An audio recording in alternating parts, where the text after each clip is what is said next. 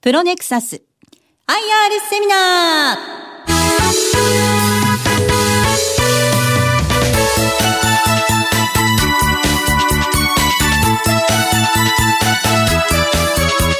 この番組は証券コードななはちきゅうさん東証一部上場株式会社プロネクサスの アイアール 活動の一環としてお送りします。お話は株式会社プロネクサス取締役執行役員社長室長大和田正弘さんです。この番組はじゅういちがつじゅういちにちに大阪で開催した アイアール セミナーを収録したものです。プロネクサス アイアール プレゼン証券コードななはちきゅうさん東証一部上場株式会社プロネクサス取締役執行役員社長室長大和田正弘さんです。大きな拍手をお願いいたします。今日は本当にどうもありがとうございます。あの今日のこの、えー、セミナーは、えー、ラジオ日経さんとそれから私たち、えー、株式会社プロネクサスの共催でございます。あの私どもプロネクサスはこういう個人投資家の皆様へのこういうイベントの企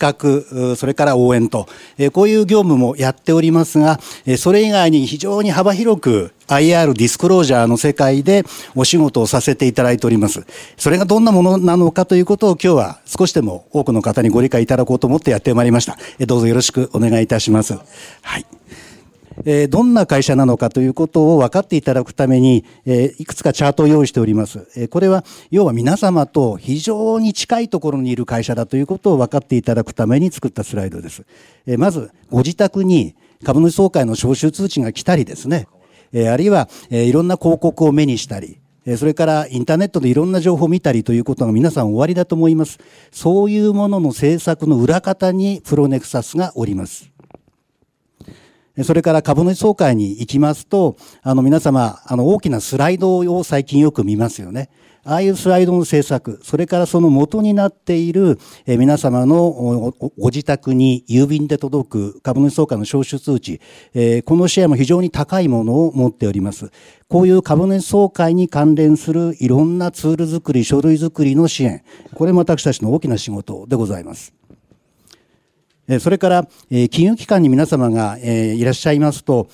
銀行のディスクロージャー誌、私たちの銀行こういうふうな業績でした、こういう課題を抱えてこういうふうに頑張ってますっていうようなことを書かれた資料があります。こういうものの制作も私どもやっておりますし、それから投資信託を買いたいんだけれどもどんなのがいいんだいっ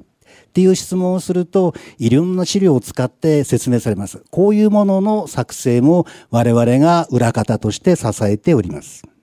ではまあこういうふうな書類作り、あるいはそのウェブサイトのコンテンツ作りの支援をしてるんですが、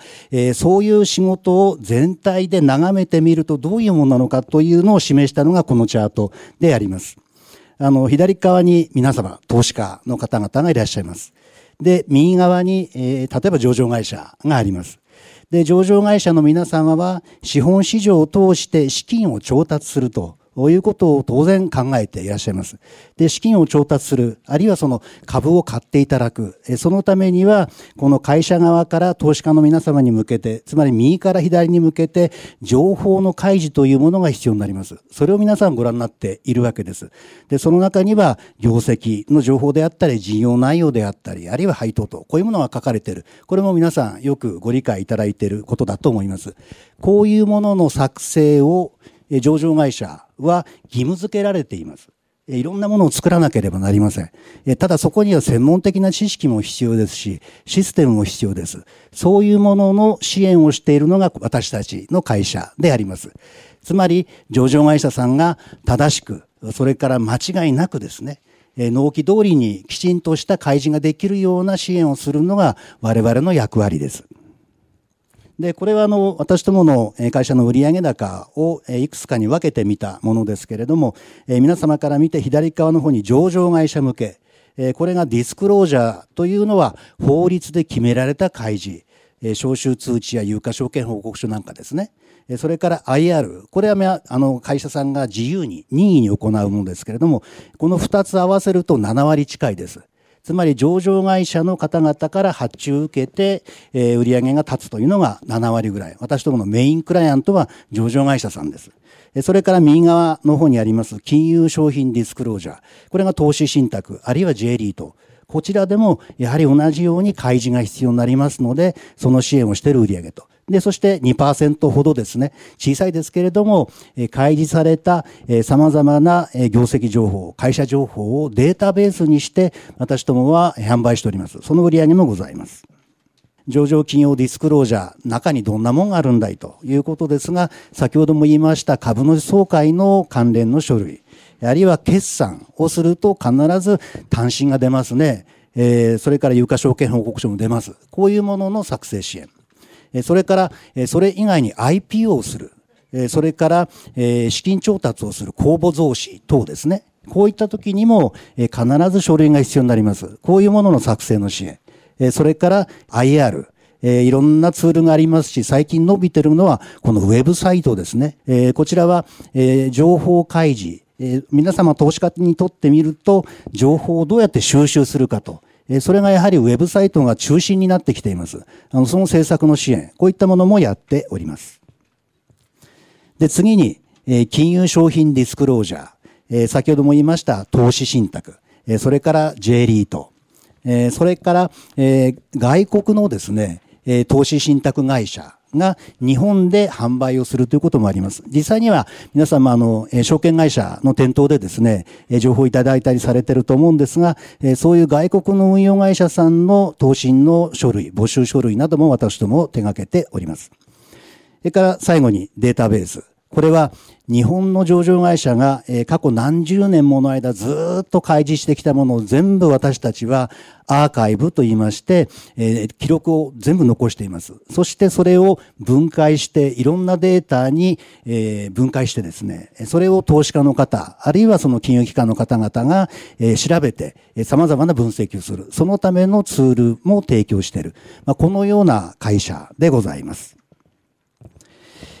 それではこれから、えー、もう少し私どもの仕事の中身をですね、申し上げようと思います。例えば上場会社さんは、えー、決算を締めます。で、締めた結果いろんなデータが出てきます。で、そういうものを全部そのまんま投資家の方々に開示するわけではありません。それではあまりにも膨大でわかりませんですから、えー、そういういろんなデータの集約とか組み替えとか、そういう一連の作業を上場会社の方々大変に苦労してなさっています。で、そのためには私どものサポートが必要不可欠です。で、どんなサポートかというのが丸いちから丸ごまで流れております。情報提供から始まり、そしてシステムで書類作りますから、そのシステム開発であったり、それから情報を守る、お客様をサポートする、で、最後、印刷物として届けるものを私どもが高品質な印刷物としてお作りする。それが皆様のお手元に届く、そしてご覧になると、こういう流れでございます。まず第一に、情報提供とアドバイス。なんでこういうものが必要かと言いますと、あの、情報提供を私たちに何をするかと言いますと、毎年毎年実は開示制度変わるんです。で、最新の情報に基づいて企業は開示書類を作らなければなりません。で、そのための私どもガイドブックを作って、それからセミナーを開催して、お客様に正しい知識をご提供申し上げる。それに基づいて書類を作る。そして、その書類を私どもが途中でチェックをして、ここのところは数字が合ってませんよとか、ここにはこういう内容を書く必要があるけれども、書けてませんよっていうふうなアドバイスをして、結果正しい開示ができるようになると。で、そのために、セミナーも私ども開いてますし、いろんなガイドブックも作ってます。それから、このセミナーの中にですね、実は今申し上げた、開示書類を正しく作るためのセミナーと、実はもう一つ違うセミナーをやっております。で、それは何かって言いますと、経理の方、総務の方、あるいは経営企画、人事、こういう会社のマネジメント、マネジメント部門の方々のいろんな実務教育をするセミナーも幅広くやっております。まあ、こういうふうな形で上場会社にの皆様に正しい情報、そして有効なノウハウを提供する。これが私どものお仕事の第一でございます。では次に二つ目、システムです。これは開示書類というものを皆さん紙で見たり、それからインターネットで見たりご覧になると思うんですが、そのためのシステムが絶対に必要なんです。というのは、法律で決められた厳しいルールに基づいて、こういう書類っていうのは作られます。それは内容面だけではなくって、インターネットで開示をするときに、えー、専用のコンピューター言語っていうのがあるんですね。でその正しい言語、正しい規則に基づいた書類を作らないと、そしてそれをデジタルで作ってインターネットで送信する、それが正しく行われないと開示ができなくなっちゃうんです。ですからそういった問題が起きないように、そして正しい知識に基づいた書類ができるように専用のシステムを我々は独自に開発してお客様に使っていただいています。それは上場会社においても、それから投信の運用会社においてもお使いいただいています。こういうシステムでお客様を支援する。これが二つ目の役割であります。それから三つ目、お客様の情報を守る。まあ、情報セキュリティという言葉をよく皆さんお聞きになると思うんですが、なぜそういうことが必要かと言いますと、あの、私どもがお客様からお預かりする情報、あるいはデータ、これは開示する前の機密情報です。したがってそれが漏れてはいけません。それから外部からのアタックで変形されてももちろんいけません。そういった外からのアタック、あるいは内部からの流出をが起きないようにするために、ここに記載のようなですね、活動をしております。左側に情報センターというのがあります。要は金融機関の情報、データを管理する、それと同じくらいのレベルの非常にしっかりとしたセンターを自前で作って運営しています。それから右側、インサイダー情報の管理。えー、絶対に守らなければならないですから。ですから場所も限定するし、人も限定するし、誰がいつどこのデータを触ったかということも全部私ども記録して、ま、万が一にもそういうミスが起きないようにする。えー、こういう活動を行っています。そのための教育にも力を入れております。このようにしてお客様のデータを守る。だからお客様は私どもに信頼してデータを預けてくださるという関係であります。ではよっつめ。お客様のサポートです。お客様が書類を作っていく過程でいろんな質問が出てきます。それは先ほどのシステムの使い方というようなところでも質問が出てきます。で、そういう質問をお客様にきちんとその都度お答えしていく体制が必要です。私どもはコールセンターを自前で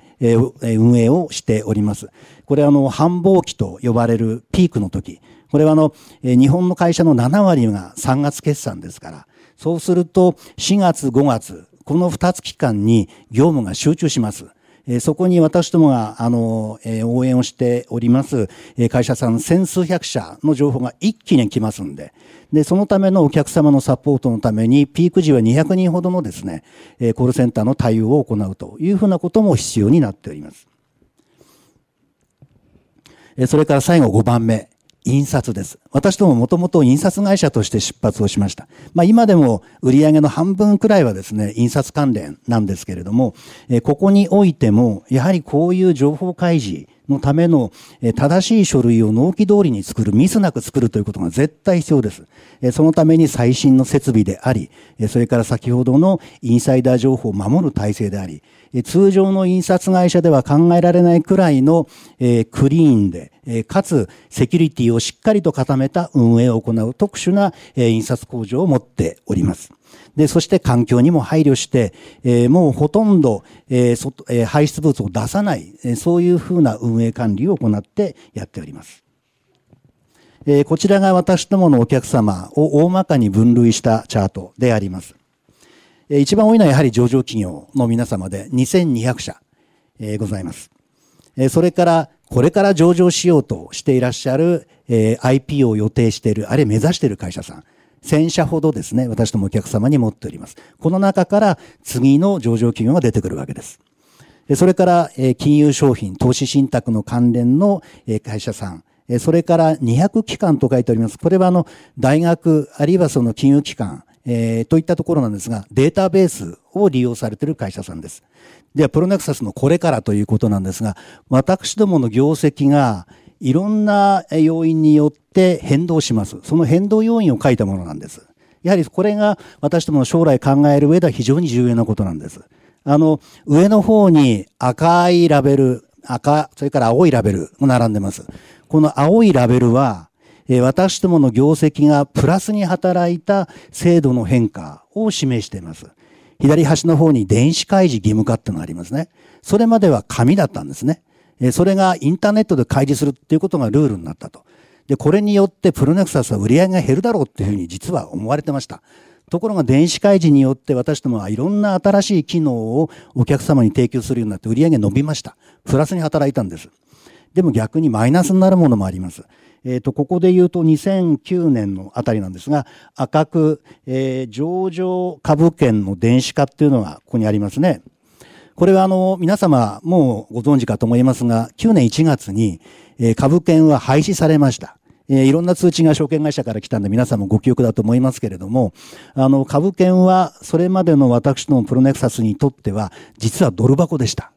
で、この当時の売り上げはもう じゅっパーセント を切っていましたけれども、ピーク時にはにじゅうおくえん以上の売り上げがあって、最も利益率の高い商売でした。で、それがなくなるということは我々にとっては非常に大きなインパクトだったんですね。ですからそれを乗り越えるために私どもは様々な新しい事業を作ってきました。それをこれからもやっていくぞということを示すためのものなんです。で、じゃあ今どんな変化があるかっていうと、コーポレートガバナンスコードっていうのがここにありますね。このコーポレートガバナンスコードというのは、まあ、時々名前を聞いてるかと思うんですけれども、企業が投資家に対してもっともっとしっかりと情報開示をしなさいということがその中に大きく含まれています。で、これによって私どもに今までになかったオーダーがかなり増えるようになりました。こういう変化があります。一方、この右側にですね、招集通知の電子化という赤マークがありますね。これまだの時期は決まっておりませんけれども、今印刷物としてお届けしている招集通知が今度は電子化される。つまりインターネットで開示されると。有価証券報告書と同じような形になります。ただし、すぐに一斉にということでは多分ないだろうと思います。だんだんと流れていくということになります。ただそうなると、印刷の売り上げがなくなりますから。ただ、ここで皆さんにぜひ頭に入れておいていただきたいのは、私ども印刷をするっていう作業をする会社ではないんですね。正しい書類を作るためには、その内容を私どもが指導したりチェックをしたりして作り上げていく。そのプロセスで私どもお金をいただいてます。で、最後もちろん印刷でお金もいただいてますから、その印刷の部分の売り上げは、えー、消えていくことになりますけれども、えー、もちろんそのまでのプロセスで私どもはしっかりと支援して、えー、それは売り上げとして、えー、作っていくし、それ以外のサービスを、えー、提供することによって私どもの成長を維持していこうと、このように考えております。私ども今、えー、新中期経営計画にせんじゅうはちという中継を推進をしております。えー、そこに環境の変化、が書いてございます。上の方にですね。これは今お話を申し上げましたんで、えー、省略いたしますけれども、いろいろな変化があります。その変化に対して、それを私ども自身が先取りをして、それを成長力に変えていくと。これが私どもの経営課題であります。で、一言で言うと、一番下に書いてありますように、事業領域の拡張です。今まで私どもが、えー、上場会社の情報開示というところで、お仕事をさせていただきました。ただ、その開示書類を作る最後のプロセスなんですね。でも、その開示書類を作る前に、いろんな業務を企業の経理の方々、あるいは総務の方々やってらっしゃいます。その部分まで我々がサポートしようと。それから、書類を作成するときの仕事そのものを私どもがアウトソーシングとして受ける。ビーピーオー という言葉が最近皆さんもお聞きになると思うんですが、そこにも我々進出しておりますし、そういう仕事の領域を広げるために新しいシステムを今どんどんと開発を進めております。まあ、このようにして事業領域を広げることによって変化を先取りし成長を作っていくと。これが私どもの基本的な戦略であります。ではその中身を、えー、少しずつお話をしたいと思います。えー、まず最初に出てきますのがシステムです。えっと、この決算データから最終的に右端のですね、開示に至るプロセス、大変複雑な業務があります。で、私どもが今まで中心にやってきたのは、最後の書類作りのシステムなんですね。ところが、その前にいろいろなプロセスが、このチャートで言うと左側の方にあります。で、そこを今、企業の方々どうやってるかと言いますと、あの、皆さん、あの、聞いたことあると思うんですけど、えー、マイクロソフトの Excel というアプリケーションソフトがありますね。これはもう、えー、企業人なら誰もが使っている、えー、欠かせないアプリですけれども、その Excel を使ってたくさんの資料をですね、経理の方々作るんです。で、そうすると、それをつなげて、正しい答えを導いていくためにはですね、それを担当している人でないとわからないようなブラックボックスがたくさんあるんです。そうすると、どこかで変化があってもつかめなくなってしまう。それが結果として開示のミスにつながってしまうというリスクがありますので、そういうことがないようにそのブラックボックスの部分、Excel をきちんとつなげていくシステムを我々が今開発をして、もうよんじゅっしゃほどのお客様に、えー、実際に導入し、あるいは導入を決めていただいております。あの、それによって、えー、お客様にとってみると、開示のミスを減らせると。それから業務を効率化できると。で、その業務の効率化にはもう一つ大きな背景があります。それは働き方改革です。もう皆さんご存知かと思いますが、経理の方々、決算期にはもう残業に次ぐ残業、休日出勤。ですから、ブラック企業というふうに言われても仕方がないくらいの状態が実は、えー、多いんですね。ところが、これはもう正規ではないと。ですから、えー、そういう方々でもきちんと、えー、健康的な生活が起きれるようなですね、労働環境を作らなきゃならないという点においても、こういうシステムに対するニーズが非常に強くなっています。まあ、そういう形で、えー、お客様のいろいろな困りごと、開示の前のプロセスを支援するということによってですね、えー、お客様に喜んでいただく。これが私どもの領域拡張の一番目であります。えー、それから二つ目。えー、これはあの株主総会に関連する事柄であります。えー、先ほど言いました。あの、電子化されますと。で、電子化されることはインターネットで見るということですから、インターネットで見るための、えー、いろいろな先駆け的な活動も行っています。あの、上から二つ目にですね、スマート招集という文字が見えるかと思います。こちらです。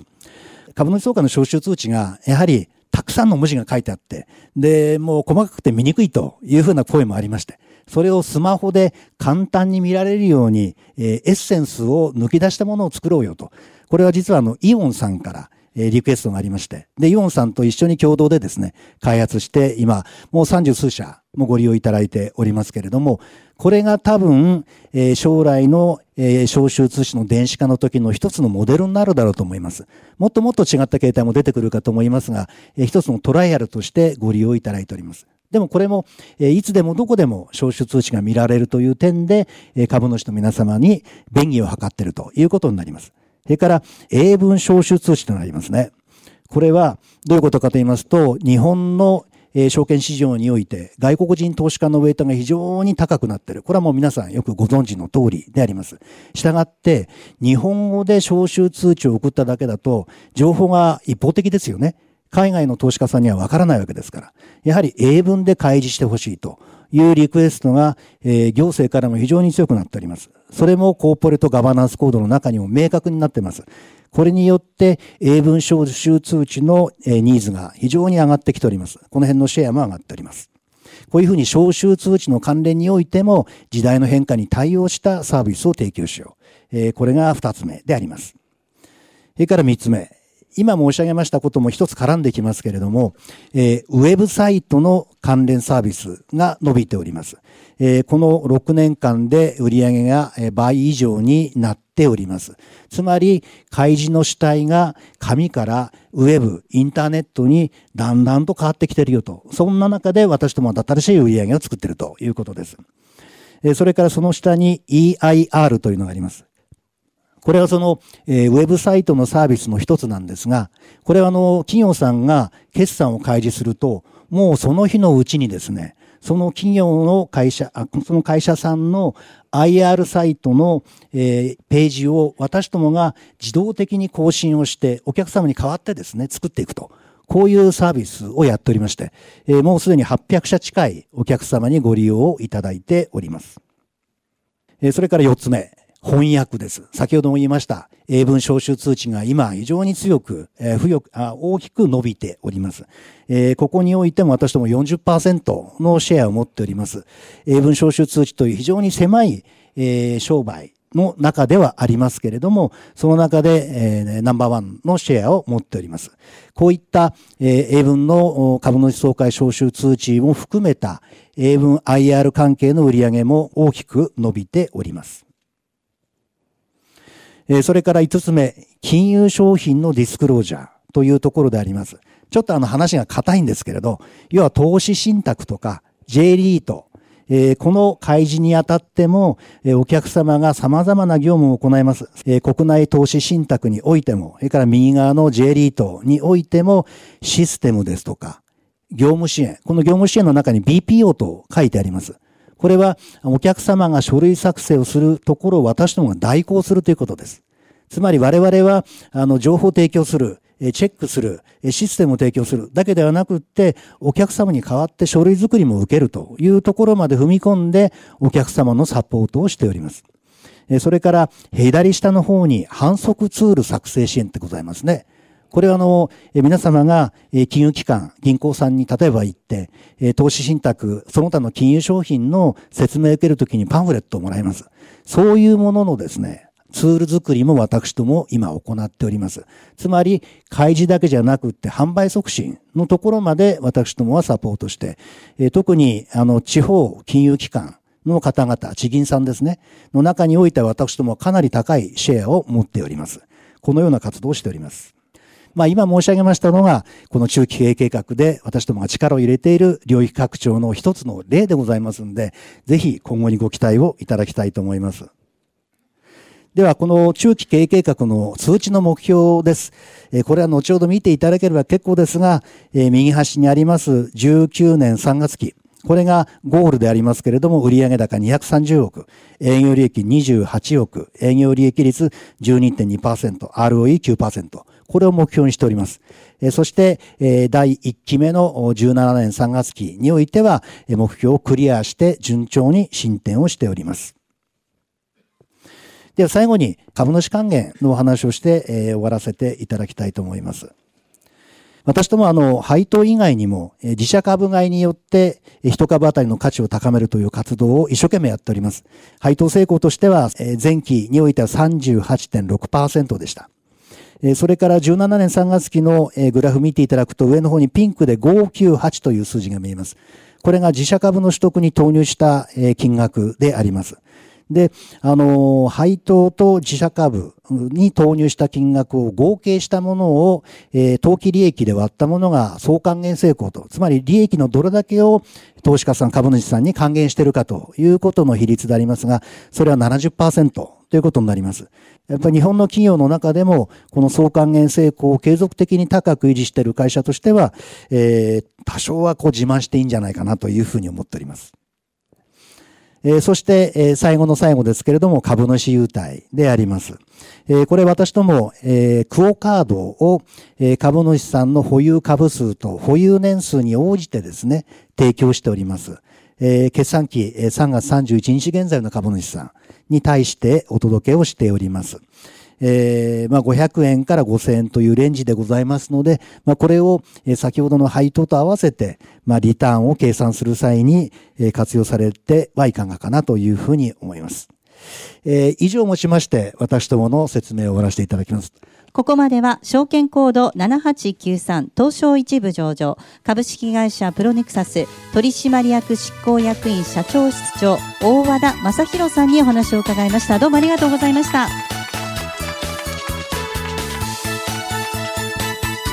プロネクサス アイアール セミナー。この番組は証券コードななはちきゅうさん東証一部上場株式会社プロネクサスの アイアール 活動の一環としてお送りしました。